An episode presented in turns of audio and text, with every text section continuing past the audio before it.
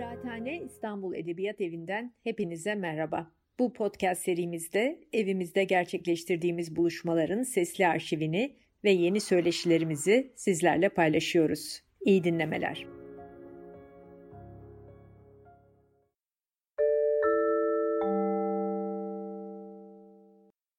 Merhabalar, ee, Edebiyat Tarihi konuşmalarımızda bugün Çağatay Yaşmut'la birlikteyiz, polisiye yazarı. Biz bu edebiyat tarihi konuşmalarımızı Yasemin Çongar ve Seval Şahin'le birlikte kurguluyoruz. Ve edebiyat tarihinde az konuşulmuş, üzerinde az durulmuş, edebiyat e, tarihinde bizce daha fazla konuşulmayı hak eden eserler, yazarlar, dönemler üzerine e, konuklarımızı çağırıp konuşuyoruz.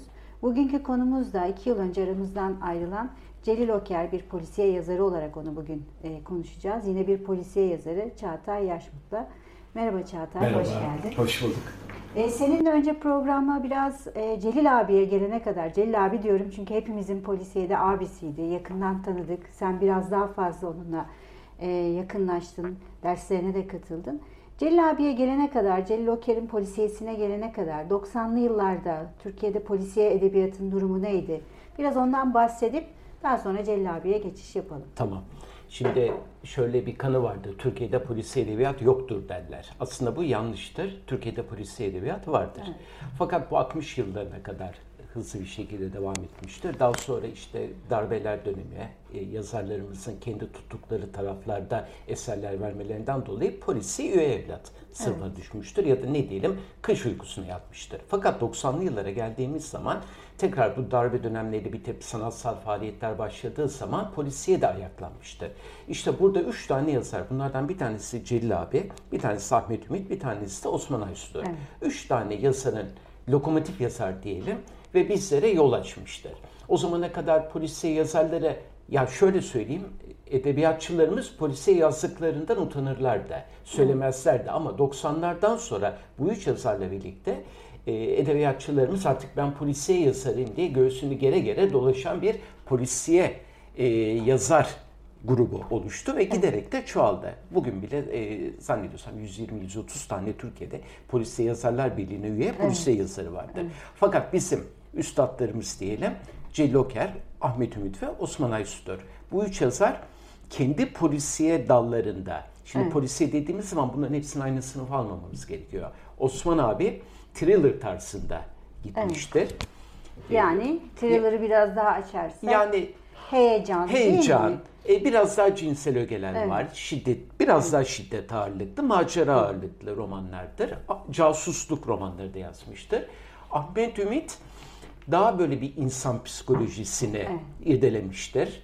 E, daha böyle toplumsal olaylara girmiştir. İşte Ahmet Ümit'te e, TKP öğrencilerinin eğitimlerini görürsünüz. Susurluk evet. e, davası ile ilgili e, devlet mafya üçgenine. Evet. Gazetecilik. Gazetecilik. Evet. Aynı zamanda Ahmet Ümit sokağı da çok iyi verir. Evet. Sokak insanı da verir. Celil abinin duruşu daha farklıdır.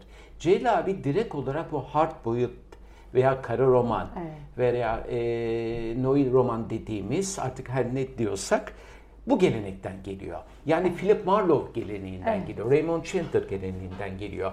Yani Amerika'da 1929 yılında başlayan bu gelenek işte e, içki yasağı, ekonomik bunalımla birlikte başlayan bu gelenekte sokak polisiye sokağa inmiştir. E, şehirlere inmiştir. Örgütlü suça inmiştir. İşte Celil abi bize bu gelenekten geliyor. Biraz Matthew Scudder, e, Lavnos Broken, biraz Philip Marlowe esintileri evet. vardır onun Rems Ünal'ın dedektifinde. Evet. Ve 10 tane kitabını da hep aynı karakterle yazmıştır. Şimdi Remzi Ünal'a yani Celil abinin meşhur e, dedektifine geçmeden önce biraz e, hayatından e, bahsetsek. Celil abi kimdir? E, kaç yılında doğmuştur? E, şeklinde. 14 Eylül 1952'de doğuyor doğumlu, Celil evet. abi. Kayseri doğumlu. Ardından Tarsus'ta Amerikan e, Koleji'nde eğitim alıyor. Ve üniversite eğitiminde Boğaziçi Üniversitesi evet. İngiliz Dili Edebiyatı'nda tamamlıyor. E, çevirmenlik, redaktörlük, reklamcılık, reklamcılık ansiklopedi yazarlığı, ansiklopedi yazarlığı evet. bu tarz işlerle e, geçimini sağlarken 1999 senesinde ne oluyor?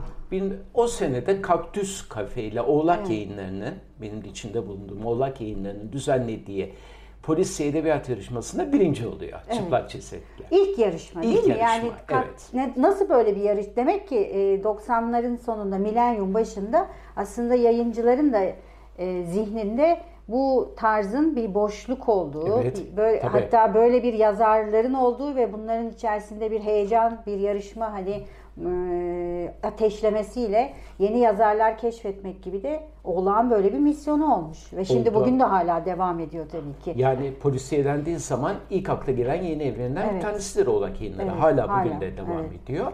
ediyor. çok önemli bir misyonu vardı polis edebiyatta ve gelişmesine çok katkıda bulundu. Ve bize Celil Oker gibi bir yazarı armağan etti. Evet.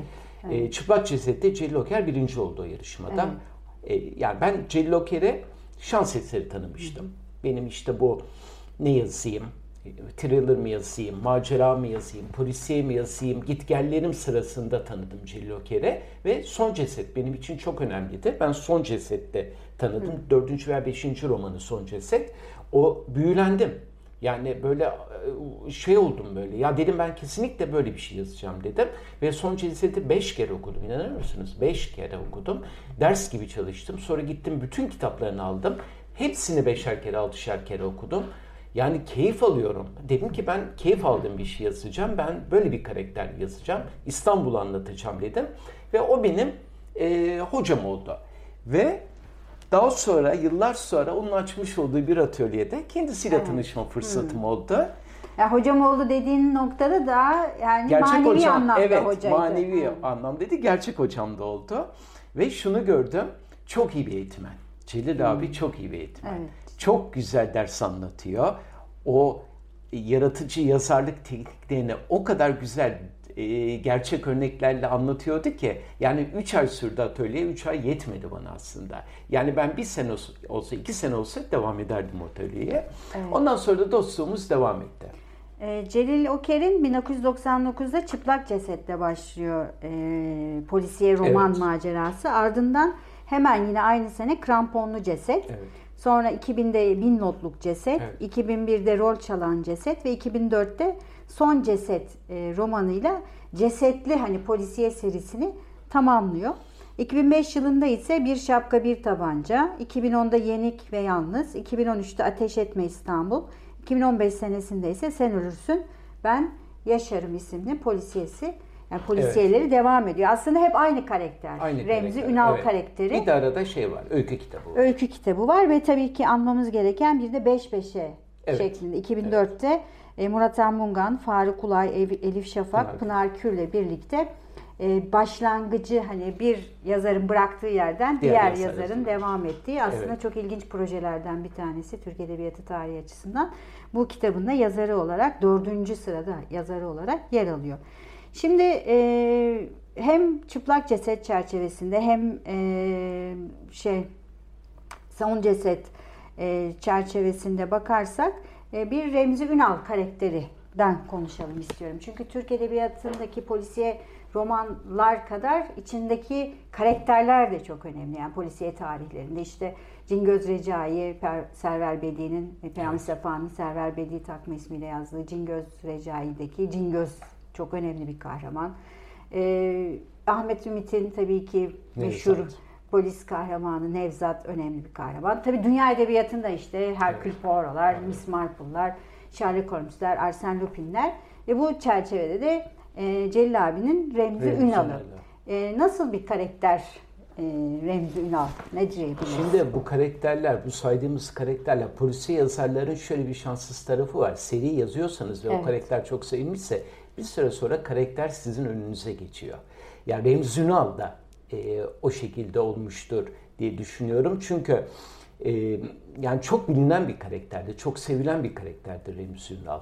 Ya Remzi Ünal tek tabanca diyelim, yalnız dolaşan bir dedektif ve Türkiye'de parayla profesyonel olarak bu işi yapan ilk dedektif. Evet, o da ilginç. Evet. Türk e, özel dedektiflik Evet. kanununun çıkması e, zaten o şekilde. Süleyman Demirel'e de Evet. çok orada atıfta Evet. bulunur Celil abi. Bir e, çünkü e, biz Amerikan filmlerinden özel dedektif Evet. nedir biliriz işte böyle fötür şapkalı hani camlı bölmesi olup hani Brooklyn falan taraflarında Evet. Amerika'da oturan sigara içen işte e, seksi kadınlardan biraz hoşlanan ama hep bir uzatmalı sevgilisi olan. Evet. işte içki içmeyi, dövüşmeyi ama her şeyin iyisinden anlayan. Biraz hani. problemli, Problemli, yalnız yaşayan, yalnız. doğru dürüst bir özel Evet. hayat olmayan, Evet, dağınık, kötü beslenen. kötü beslenen. müdavimi olduğu böyle bir Evet. barı falan olan hani böyle bir aslında erkek biraz da erkek yani böyle çok fazla e, kadın dedektif bu tarz e, benim hatırladığım yok. Hem kendi edebiyat Türkiye edebiyat Yok, yok, yok, yani. evet. Hani araştırmacı dedektif olarak var. E, ev hanımı olarak Evet. da olabilir. Hatta şimdi şeyin Sibel'in mesela Sibel Öz'ün güzel bir kadın karakteri var. Ondan sonra yok Yaprak, Yaprak Öz, Öz'ün, pardon. evet. ee, çok güzel bir kadın karakteri var. Ee, ama Remzi Ünal aslında dünya edebiyatında benzerlerinin yanında yer, yer alıyor. Tabii, Türk tabii. kimliğiyle. Evet, evet. Değil mi? Bir eski asker. Philip Marlowe gibi işte. Evet. Matthew Scudder gibi parayı alıyor. Evet. Ondan sonra işine koyuluyor. Eski bir asker. Eski Fakat asker. tabii biz bunları şeyde öğreniyoruz. E, neden atılmış Evet. askeriyeden? Niye iş bulamıyor? Çünkü alkolikmiş. Alkolik, Alkolik olduğu için atılmış. Ama bunu söylemiyor. Bir zamanlar kullanırdım alkol diyor mesela. Oradan anlıyoruz biz. Yani geçmi o kadar teknik güzel anlatır ki Celil Oker böyle bir kelimeyle biz anlarız onun alkolik olduğunu. E, ne yapıyor? Flight simülatörlerle oynuyor Evet. işte. Sonra da dedektifçilik yapıyor. Fakat bu adam e, silah taşımıyor. Evet. Fotoğraf çekmiyor, ses kaydı almıyor. Bana güvenirseniz diyor, ben diyor e, bu işin peşine koşarım diyor. Şu oluyor kitaplarında, bundan iş isteyenleri, işverenler mutlaka bir şeyler saklıyorlar Evet. Remzi Ünal'dan. Mutlaka. O da bunu biliyor. Kural sanki. E daha sonra onları da ortaya çıkartıyor tabii ki neler sakladıklarını. Cinayetlerde şöyle gelişiyor. Hiçbir zaman bir Remzi Ünal romanında cinayet oluyor. Onun üzerine Remzi Ünal kim katil kim diye aramıyor. İşte birisinin hanım eşini takip ediyor. Başka bir şey işte. Orada cinayet işleniyor. Kara Evet. romanda da böyledir zaten. Evet. Olaylar başladıktan sonra cinayet işlenir. Önden bir cinayet yoktur. Bir hikaye Evet. yoktur önde. Ondan sonra paçayı kurtarmak için Remzi Ünal mecburen katili bulmaya çalışıyor tabii. Evet. Ve sonunda da o klasik tabloyu yapıyor Celil abi. Poirot'un yaptığı gibi herkesi bir odada topluyor ve katili açıklıyor. Ama bu katile giden yolda da e, bize çok böyle bir İstanbul portresi veriyor. İnsanlarını veriyor. Yani her semtin farklı insanlarını anlatıyor bize. Hangi semtlere gidiyorsa. Genellikle onun romanlarında işte biraz daha üst tabaka semtlerde dolaşırız. Zaten Remzi Ünal kendisi Akatlar, Ak merkezi gören evet. bir yüksek katlı. E, Etiler'de dolaşır, Levent'te Evet. dolaşır, Nişantaşı'nda dolaşır. Çok Ama gece kondu mahallelerine de gidebilir. Güzel giyinmese bile ama hep böyle bir kot, blue jean giydiğini Large, ısrarla. evet. Evet. Üstüne bir tişört, ondan Tişört spor giyer, ayakkabı e, giyer. gıdasına önem vermez. Evet. Döner yer, kebap Evet. yer, kola içer. Kahve çok içer, Evet. sigara çok içer tıpkı yazarı Evet, gibi. yazarı gibi. E, hayatı düzensizdir, yalnız yaşamayı da sever. Çok cool'dur ama akıllı bir adamdır. Çok akıllıdır çünkü siz ona bir telefon numarası söyleyin Evet. hiç yazmaz. Hiç yazmaz ya da yaz, yazılı verdilerse de yırtar Yırtar atar. atar. Hemen aklına yerleştirir. Sinemaya gider mesela. Hangi dedektif şimdi sinemaya gidiyor? sinemaya gider. Ee, bir de onun ben şeyini çok severim. Dinini çok severim. Mesela İstanbul uyuyordu. Bıraktım uyusun. Evet. Falan böyle şeyler vardır böyle. Aslında tabii e, şimdi ilk romanı Çıplak Ceset aynı zamanda e, Celil Oker'in Boğaziçi ile olan ilişkisini de ortaya Ve koyan. Tarsus'la olan ilişkisini de. Yani özüne dönüyor evet, oraya. Tam Doğum, kendi evet. geçmişinden, Evet, geçmişinden e, kendi gençliğinden Evet, yakın evet. bildiği çevreden yararlanıyor. Boğaziçi Üniversitesi ile ilişkili bir cinayet, bir daha doğrusu kayıp vaka araştırmaya Evet, başlıyor. evet. Sonra gene bir cinayetle Evet, karşılaşıyor bir- evet. ve Remzi Ünal'ın bir özelliği vardır. Ben yerli malı bir dedektifim der. Polisle, adli tıpla, FBI falan Yok, o tarz hiç ilişkim olmaz der.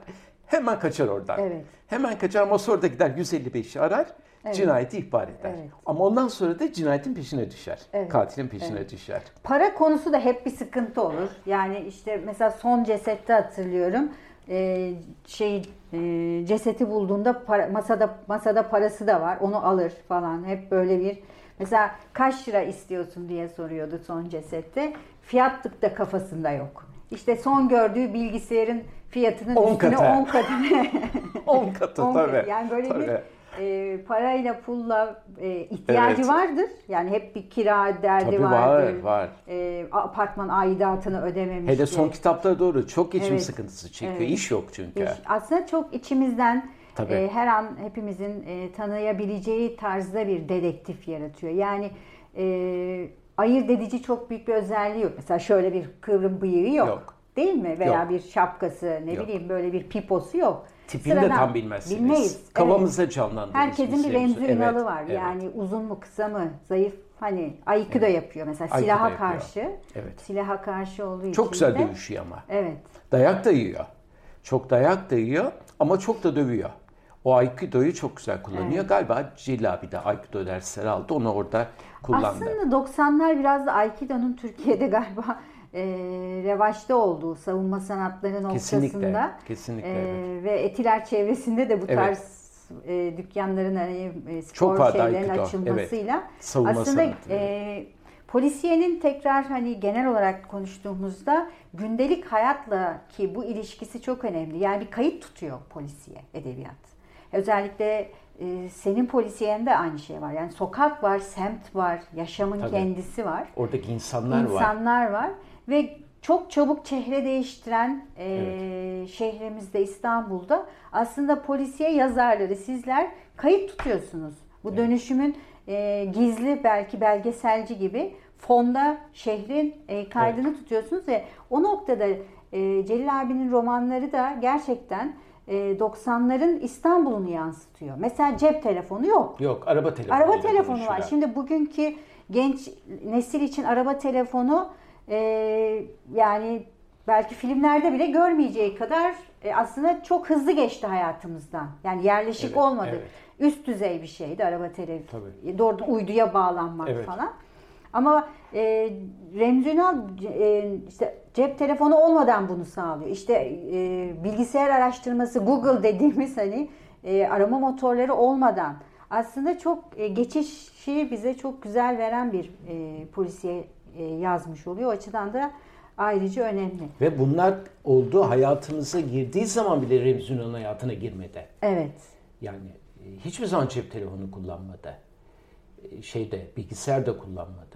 Biz evet. Hatta son cesetin e, gelen hani iş verip sonra da e, cinayete kurban giden kadın karakteri Evet, bilgisayarcıdır yani. Bilgisayarcı. Hatta şimdi artık öyle dükkanlar azaldı. Toplama bilgisayarlar denilen Evet, bir şey vardı, vardı. eskiden. Tabii, tabii. E, bunlar e, Kadıköy'de falan olurdu. O da emin Kadıköy'e gidiyor Gerçi, galiba. Nereye e, gidiyor? Gerçi Kadıköy. Kadıköy'e, Kadıköy'e gidiyor. Kadıköy'e geçiyor evet. Evet. Yazıcı oldu işi falan. E, var hala gerçi. E, o toplama bisikletlerle yapıyorlar ama eskisi gibi değil Evet, tabii öyle artık. evet. Eskiden No name denilen No name. hani. böyle listeyi verirdiniz hemen toplayıp Evet. kasaya verirlerdi size. Sonra bir türlü problemler çıkardı o bilgisayarlarda. E, Remzi Ünal'ın e, bir de kız arkadaşı da var aslında. Bir de Yıldız Turan'la. bir- Yıldız. E, onunla bir evlilikten Dön- evlenemiyor da dönüyor. E, hani İnişli çıkışı bir ilişki. çıkışlı bir ilişkisi var. Öyle e, şey açısından da hafif hani e, zaman zaman erotik bir dilde yakalıyor e, şeyde. Rüya görüyor mesela. E, bazen çıplakları şey anlatıyor ama bunu hani basitleştirmeden, pornografiye dönüştürmeden e, polisiye edebiyatın sevdiği bir hani lezzette bırakıyor. Kesinlikle. E, Celil Oker'in hani polisiye dili. E, sen dilinden bahsettin. Şey de çok ben e, Celil Oker'de onu seviyorum. Her şeyi ayrıntılıyla anlatıyor. değil mi? Mimikler, jestler, İçeri girdim, her şey, işte tabii. ilerledim, ışık şöyleydi. Tabii. Bunu ne bağlıyorsun? Yani nasıl buluyorsun polisiye edebiyat çerçevesinde? Nasıl bir etki sağlıyor? Nasıl bir atmosfer? Ya şimdi bir tiyatro sahnesi gibi anlatıyor. E, Celil abi tiyatroyla da uğraşmış. Evet, Oradan evet. gelen bir alışkanlık diye düşünüyorum. Sanki sahnede her hareketi biz tiyatro izleyicisiyiz. Karşımızda tiyatro sahnesinde işte oyuncular oynuyorlar. O şekilde anlatıyor. Zihnimize çok e, bir şekilde kazınıyor o hareketler. Bütün jestler var, bütün mimikler var orada. Ya arabanın şeyini açarken bile e, camını önce kontağı açıyor, ondan sonra cam düğmesine basıyor mesela. Bu da önemli bir ayrıntı. Ama şimdi günümüz polisiyesinde artık biraz yavaşlatıyor bunlar. Bu kadar mimikler, bu kadar ayrıntılar. Mesela ben şu yaptığım hareketi bile Celal abi yazıyor. Her şeyi, mesela şu su içişi bile yazıyor. Evet. Yani buna bu kadarına gerek var mı bilmiyorum. Yani benim romanlarımda o kadar yok. Hani Celal abi tamamdır, benim üstadımdır, e, fakat onu takip ederim ama ben bu kadar ayrıntıdan biraz sıkılıyorum. E, biraz durgunlaştırıyor diyelim, yavaşlatıyor bu kadar ayrıntı romanı. E, ama sahicilik olarak da tabii ki çok e, sizi alıyor o sahnenin içine Evet yerleştiriyor. yani mesela son cesette evet. e, taksiye bindi Remzi Ünal. E, işte yanından geçen arabadaki kişiyle olan Evet, bakışması, bakışması. sonra işte bir silah mağazasının ayrıntısı, Evet. caddede parlayışı, oradan işte Etiler'den biniyor. Etiler'den Zincirlikuyu'ya doğru araç e, döndü. Eskiden e, Akdeniz heykeli oradaydı. Onun ayrıntısı mesela o bile ilginç aslında. Evet, Artık evet, heykel orada değil evet. ama e, onun yazıldığı zaman onu o şekilde ayrıntı. Yani hiç aslında e, bizim olay örgümüzle veya işte mevcut olayla işimiz yok o ayrıntılarda. Yok. O ayrıntılar bize daha sonra romanın hiçbir yerinde bir Yok. e, fayda sağlamayacak. Sağlamıyor. Ama bir taraftan da şöyle bir şey var. Mesela Remzi Ünal bir e, randevuya gidiyor ama erken çıktı. Vakit geçirmesi lazım. Biz de onunla birlikte vakit, Vakit geçiriyoruz. geçiriyoruz. Mesela işte Ihlamur'da e, şeyde Barbaros'ta indi, yürüdü. Yürüdü. Sonra dükkanlara tekrar baktı. çıktı Ya da falan. modaya gitti, Evet. çay bahçesinde çay içti filan. Evet. Bir zarf var, zarfa aktı. Etrafı görüyoruz. Neler oluyor, Evet. bitiyor filan Yani işte. bu- Ya da restorana giriyoruz onunla birlikte yemek yiyoruz. Ne sipariş ediyor? İşte Antepli usta bakıyor, o ona bakıyor filan. Bir simit alıyor, onu bile anlatıyor böyle. Evet. E biz tabii ki o semte gidiyoruz. Bir de Remzi Ünal'da şu var. Celil abi hangi semte gidiyorsak Remzi Ünal'la o semtteki insanların yaşayışlarını aynen yansıtıyor. Yani raconları, sevgileri, öfkeleri, konuşma şekilleri. Yani biz sadece bu elit kesimlerde dolaşmıyoruz ki Remzi Ünal'la. Hisar üstündeki Tabii. Geçikondu mahallelerine de gidiyoruz. Oradaki tipleri de görüyoruz. Tabii. Sokak eşkıyalarını, efeleri, oraları mesken tutmuş tipleri de satışıyorlar hatta Remzi Ünal'a. Oradaki diyaloglar farklı. Etiler'deki konuştuğu insanların diyalogları farklı. Bu da çok önemli bir şey. Yani tek bir şahıs konuşmuyor. Hep farklı karakterler konuşuyor. Yani Remzi Ünal polisiyelerinde Celil abinin en çok hoşuma giden yanı şudur. Romanlarda asla yazar araya girmiyor. Biz Celil abiyi asla dinlemiyoruz. Evet. Biz Remzi Ünal'ı dinliyoruz. Evet. Bilgeçlik taslamıyor hiçbir zaman. İşte Dan Brown gibi olaylar da yok zaten. Evet. Ee, yani sadece görüneni anlatıyor. Ve ben kesinlikle yani şunu yapmıyor. Mesela bunu polisiye yazarları çok yapıyor. Şimdi yürüyorsunuz, karşıdan bir arkadaşınız geliyor. E, uzun zamandır görüşmemişsiniz. Şimdi e, kahraman konuşmaya başlıyor. İşte ben bununla diyor lisede beraberdim de şöyleydi de haylaz bir çocuktu da şunu yapardık hep disiplin cezası alırdı da filan. E burada yazar anlatıyor bunu. Ya e, Celil abi şunu yapıyor. Ne haber? İşte aa nasılsın? Filan "Lan yine ceza alıyor musun böyle? Yine Evet. haylaz mısın? Falan bitti işte onun haylazlığını gördük.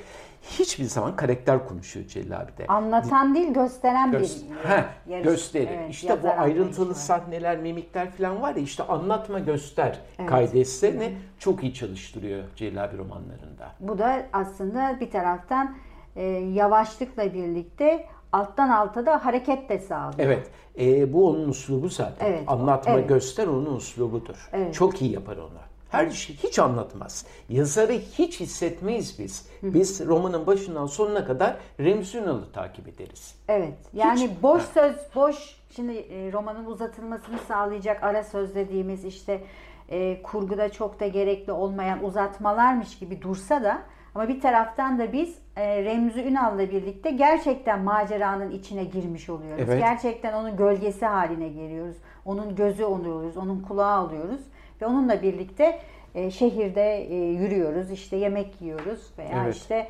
hangi eylem halindeyse onu yapıyoruz. Remzi Ünal çok derin de düşünmez. Öyle felsefi düşünceleri Değil, falan da yok. yoktur. Yani hayatı da basit, evi basit. Evi basit. E, felsefi, Kirli biraz. Ha, şimdi olur da pat diye felsefi düşüncelere boğarsa mesela aa, Remzi Ünal sahici, roman sahiciliğini kaybeder. İşte gerçekliğini kaybeder roman. insanlar şey bilirler. Yani gerçeklik gerçek hayatla ne kadar benzerse değil. Romanın içindeki kendi tutarlılığı gerçeklik işte. Celil abi 10 romanda da hadi bir tane öykü kitabı 9 roman diyelim. 9 romanda da bunu hiç sarsmadı. Hep riayet etti buna. Evet. Yani Remus Ünal sigarayı çok sever. Sigarayla konuşur. Bir şey konuşurken kahveyi düşünür filan. E, böyle alışırız biz Remus Ünal'a. Çok da hani e, grift suçlar var mı? E, aslında çok basit başlayan suçlar var. Basit başlıyor ama Celil abi sonra karıştırıyor işi evet. biraz. Raymond Chandler'daki gibi evet. biraz karışıyor Mesela işte. ilk polisiyesi bir kay- kayıp çocuk evet. hikayesi. Yani evet. genç bir çocuktan haber alınamıyor ama ondan sonra iş ta en üst kademede Boğaz içindeki evet, şeye kadar gidiyor dekan, işte. Öğrenci dekanına öğrenci kadar. uyuşturucu trafiğine evet, kadar, kadar gidiyor iş. Gidiyor öyle bir hani evet. dallandırıyor ve çok basit aslında çok basit görünen her olayın altında e, ya da günahsız hani masum gözüken veya suçlu gözükenin altında tam tersi evet, hani evet. E, masum gözüken iyi gözükenin altında da tam tersi olduğunu ve senin de ifade ettiğin gibi felsefeye, büyük düşüncelere hani e, araya girip işte böyle öğretici adam gibi konuşmadan çok çıplak bir şekilde anlatıyor. Bir de adalet, Rems Ünal'ın yani adaletin sağlanması gibi bir derdi yok. Yok. Evet. yok. O sadece suçluyu buluyor sonra çekip gidiyor. Evet çekip tabii. gidiyor. Öyle Siz diyor evet. şey yaparsınız. Yani hep ne polis rolünü oynuyor evet. ne de e, hukuk kısmını evet. oynuyor. Evet. Yani hiçbir evet. zaman rol kargaşası içine de girmiyor. girmiyor. Kendi görevi neyse kendi sınırları içerisinde kendi bir etik tabi anlayışı evet. var. O çerçevede yapıyor. Mesela rol çalan cesette hmm. arabasına Tuğçen diye beraber Aikido'da ders aldı. Ee, arkada bir kız biniyor. İşte bir yere götürmesini istiyor. Yarı yolda bırakıyor kızı. Sonra o kız öldürülüyor akşam kendini sorumlu hissediyor ondan. Peşine düşüyor işte katil. Evet. Mesela bu da ilginç bir evet. e, polisiye hareket yani başlangıcı. Evet. Çünkü kimse ona bu işi vermiyor. Vermiyor. Kimse para kazanmak evet. gibi hani bir evet. e, doğrudan hani beklentisi yok. E, polis değil, araştırıcı değil, değil, hani hiçbiri değil, gazeteci değil ama yine de o görevi peşine düşüyor. Peşine düşüyor. düşüyor. O da onun e, karakteri olarak karakteri, karşımıza evet, çıkıyor. Evet. Sen de tabii galip karakterini yaratan bir e, polisiye yazar olarak e, ne düşünüyorsun? Yani bu tarz e, karakterli polisiyeler, bütün hani serilerde e, yazmak nasıl kolaylık ya da zorluk sağlıyor yazara? Şimdi şu ayrımı bir kere yapmak lazım. Şimdi polisiye dendiği zaman eskiden neydi? Olay ağırlıklıydı. Karakterler çok önemli değildi. İşte Poirot öyleydi. Tamam Poirot ünlü bir karakterdir ama biz Poirot'un çok bilmeyiz hayatını. Fakat şimdi günümüze baktığımız zaman e, bu hikayeyi karakterler götürüyor. Evet. Yani bu yabancı dizilere bakalım, e, romanlara bakalım. Hep böyle bir karakterler ön plana çıkıyor burada. İşte atıyorum John Nesmo'nun Henry Holly de öyledir, Wallander de öyledir, hı hı. Martin Beckler de öyledir. Hepsinin bir hayatı vardır bu insanların. Ete kemiğe bürünüyor. Şimdi seri roman yazıyorsanız ister istemez o karakter bir değişime uğramak zorundadır. Zaten karakter dediğiniz şey mutlaka bir değişime uğrayacak. Onun mutlaka bir dramatik ihtiyacı olması gerekiyor, bir hedefi olması gerekiyor. Ve bir hayat görüşünün, dünya görüşünün olması gerekiyor. Şimdi bunları vermezseniz siz olay ağırlıklı bir hı hı. E, polisiye yazarsanız tamam.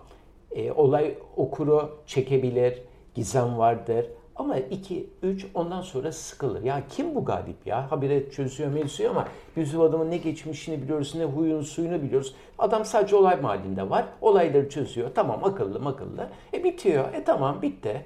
İnsanlar karakter görmek istiyorlar. Karakter. Yani e, romanı tutan şey karakter aslında. Yani bu polisiye de olsa böyle.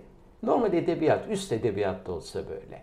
Tamam hiçbir zaman biz Anna Karenina, Karamazov kardeşler gibi karakter ağırlıklı Madame Bovary'deki gibi yazmıyoruz. Ama, ama polisiyede bu da olmuyor, istenmiyor bir taraftan. İstenmiyor ama çok da uzak kalamazsınız evet. karaktere. Yani Tabii. o karakter mutlaka bir değişime uğramak zorunda ve o karakterin mutlaka bir dünya görüşü olmak ve ona göre davranmak zorunda. Evet. Hani bunu vermelisiniz. O yüzden hani ben hem olay örgüsü hem karakter yarı yarıya gibi gidiyorum. Peki e, Remzi Ünal karakteri ya da Celil Oker polisiyesi kendinden sonra kimleri yol açtı? Var mı böyle bir e, ya bana açtı. bana açtı onu biliyorum. Ya şimdi bu üç yazardan sonra hızlı bir artış oldu işte. Aklıma gelenleri söylüyorum. Algan Sezgin Türedi, Arman Tunaboylu, Esma Naklol. Algan'ın karakterleri de sonuçta e, Tifo'du değil mi? Evet. E, onlar da yani özel Vedat dedektif. Kurtral ve E, Tefo. Evet. Onlar da yani bu işi polis geçmişinden gelip yapan e, Değil. değiller. Değiller ama Evet. onlar zevk için yapıyorlar. Onlar da zevk, zevk. için yaptılar.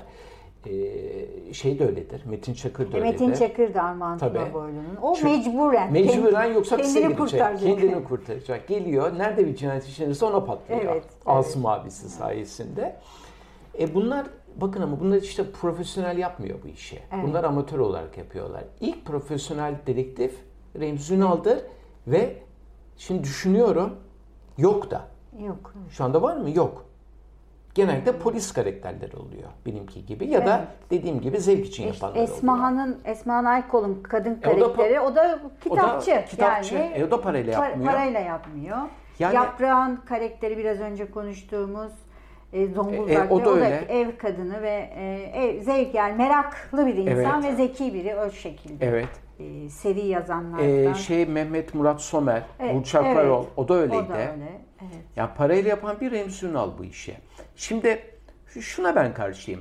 Siz normal kendi işinizi yapıyorsunuz. Bir yerde bir cinayet işleniyor. Hadi o cinayeti çözelim. Gidip dahil olalım. Ya bu e, gerçeğe uymuyor. Evet. Bu pek gerçeğe uymuyor. Yani o cinayetin size bir yerden para almıyorsanız şayet o cinayetin size bir yerden bulaşması gerekiyor. Dokunması Dokunması gerekiyor. Ee, yoksa paralı dedektif olmanız gerekiyor. Hani gelecek size polis bunu bulamadı. Bunun katilini bul diyecek size. Yani o yüzden ama şimdi bakıyorum dedektiflere bir cinayet bir şekilde bulaşıyor dedektiflere. İşte keza Metin Çakır Evet. o şekilde. Esma'nın Keti İşel o şekilde. Ee, Yaprak Özün o şekilde. O şekilde. Yani cinayet bir şekilde ya- yakınlarında oluyor. Yakınlarında oluyor ve e, ilk cinayetten sonra da bir nevi bundan zevk alıyorlar. Zevk alıyorlar. Yani evet, evet. Fikir yürütmek, zekayı çalıştırmak Evet, hani evet. e, gri hücreleri hani şeyin söylediği gibi, Poirot'un söylediği gibi Gri gri, hücreler. hücreleri de oynatmak. Armchair dedektifler.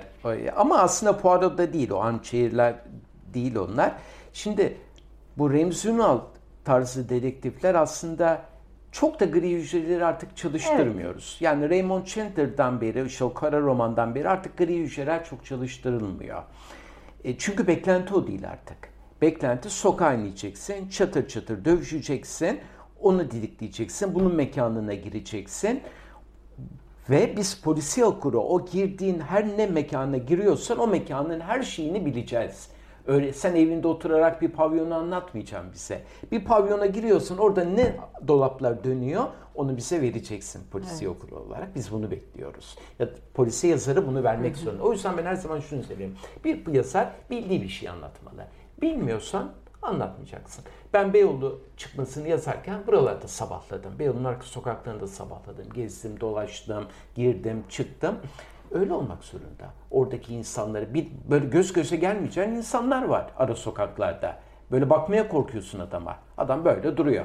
E bu bir figür işte. Bu figürü romana yansıtabilirsin. Böyle şeyler var. İşte Remzi Ünal'da bunlar var. Remzi Ünal ama bir taraftan da sıradan e, basit e, özel dedektif işlerinden de hoşlanmıyor. Yani bir e, erkeğin karısını basması veya boşanma Evet. davası. Bakmaz. Bunu o tip işlere bak, Bakmaz, bakmıyor. bakmaz. Onları da e, elinin tersiyle Yani itiyor. şeyi niye e, fotoğraf çekmiyor? Hani ses kaydı filan şey de yapmaz. Fatura da vermez. Mesela Matthew Scudder da vermez fatura. Evet. Matthew Scudder da ya aslında hep Raymond Chandler deriz de Raymond Chandler değil aslında. E, Matthew Scudder geleneği yani kardeşidir Matthew Scudder aslında Remzi Ünal'ın. Yani Matthew Scudder New York'un sokaklarında aynı şekilde dolaşır. Aynı şeyleri yapar. O da alkoliktir. Tamam benim Sunan eskiden alkolikti. Şimdi alkolik değil. Kahve içiyor sadece. İşte bara takılır o. Ofisi yoktur. Remzi Ünal'ın da ofisi yok. Fatura vermez. Resim çekmez. Ama akıllıdır ve hayatta kaybetmiş bir kişidir Matthew Scudder. Biliyorsun işte kurşun bir kıza gelir ve polisliği bırakır. Evet. E, Ünal da askerliği bırakmıştır. Eski bir askerdi. Benzer yönleri çok. E, Yani dedektifler peki böyle mi olmak zorunda? Hep böyle bir karanlık geçmiş mi Evet, olmak böyle de zorunda? bir klişe mi diyelim, böyle Ha. bir ortak zeminde e, toplanıyorlar. Melankolik bir geçmiş mi olmak zorunda? Olmak zorunda değil. Değil Değil. ama Ee, hani böyle insanlar mı dedektif oluyor? Dedektif yapıyor. Demek ki şimdi dizilere bakıyorum, düşünüyorum oradaki dedektifleri. Polis olsun veya özel dedektif olsun, kadın erkek hiç fark etmiyor. Hep böyle bir travma var hayatlarında. evet. E, Demek ki bu okura daha ya da izleyiciye daha böyle bir enteresan geliyor. Daha çekiyor insanı. Düz insan istemiyoruz. Seyretmek istemiyoruz, okumak istemiyoruz. Bize bir şey vermiyor. Heyecanlı olmuyor düz insan. Mutlaka problemli bir insan okumak istiyoruz. Mutsuz bir insan okumak istiyoruz Kendisine demek göre özel özelliği olan, sıradan e, olmayan, hem sıradanmış gibi Evet. gözüken ama derinlemesine baktığımızda kendine ait e, çevresindekilerden farklılaşan, belli içerisinde tabii fırtınalarda kopan, işte belli uyumsuz sonuçta yani Remzi Ünal da uyumlu biri değil. Değil, değil. İşte apartman yöneticisiyle Bir onu kavgalı. tanır. Bir, bir de bir tek onu tanır Bir de onu, apartmanda. evet, Başka evet. kimseyi tanımıyor.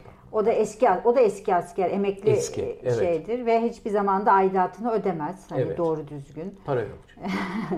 İşte bir de şey tanır, e, bakkalın çırağı gelir gider ama ona da gere- yeteri kadar hani para vermez ya da e, bahşiş vermediği için Kızar, kızar. bazen şey var. Ekmeğin ucundan Evet. koparır yer filan. Evet. Ya bir kere de yeme alışkanlığı da. Bir de Fashion TV'si meşhurdur. Fashion TV'yi seyreder. Bıraktım dolaşsınlar der. Ondan sonra da. Ya bayılıyorum o diline ya Ceylan abinin.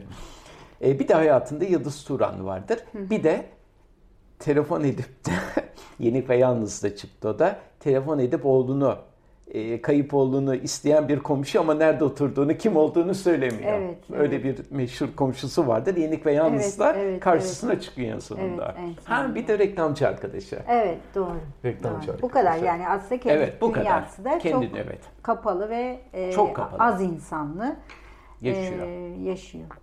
Evet, e, eklemek istediklerin var mı son? Yani e, çok zamansız ayrıldı Evet, aramızdan. Celil abi. Biz daha çok Remzi Ünal okumak isterdik. evet. E, okuyabilirdik de. E, yani on macera şeye benzettim ben bu işi. Martin Bekler'e benzettim. Evet. Yani orada da de yazar e, kaybedince e, seri durdu. Hem Celil abi kaybetmenin üzüntüsü hem e, Remzi Ünal'ı ya polisi edebiyata çok daha şey kazandırabilirdi. Evet, hem e, yazar olarak hem e, yetiştireceği öğrenciler, yol öğrenciler açacağı olarak, öğrenciler evet. olarak. Çok sevilen bir insandı. Şimdi biz onunla görüşürdük. Ben Evet. ayda bir Bilgi Üniversitesi'ne giderdim, ziyaret ederdim kendisine. Ya Didem inanır mısın? O öğrenciler tapıyordu ona ya. Kapısında kuyruk oluyorlardı. Hiç kendi öğrencisi olmayan öğrenciler de gelip bir şey soruyorlardı. O nasıl mutlu? Ay bir cevaplar veriyor böyle. Bu kadar samimi bir insan, bu kadar samimi bir hoca ben görmedim. Görmedim. Evet, Karahafta'daki resepsiyonlardan da tanıyorum ben Evet. de. Çok mütevazı, çok, Çok mütevazı. e, doğal. Kendisi yani doğal bir insandı. Bir, böyle bir yazar kasıntısı ya da Yok. hoca kasıntısı olmayan. Ve bu işi hakikaten çok iyi Evet, biliyordu. çok iyi. Yani işin teorisini çok iyi biliyordu. Çalışmış. Derdi ki bir şey üzerine yazacaksan polisiye edebiyat, thriller, başka bir geçmişini çok iyi bileceksin derdi. Evet. İyileri okuyacaksın, kötüleri de okuyacaksın. Neler yapmaman gerektiğini öğreneceksin derdi. Çok iyi bir eğitmendi hakikaten. Teşekkür şad ederim. olsun. Ben çok e, teşekkür ederim. Bugünkü Bu vesileyle anmış olduk evet, yine. bugünkü programımızda e, Celil Okeri ve onun polisiyesini yine polisiye yazarı Çağatay Yaşmut'la konuştuk. Celil abinin de inşallah ruhu şad olmuştur. İnşallah. İyi günler.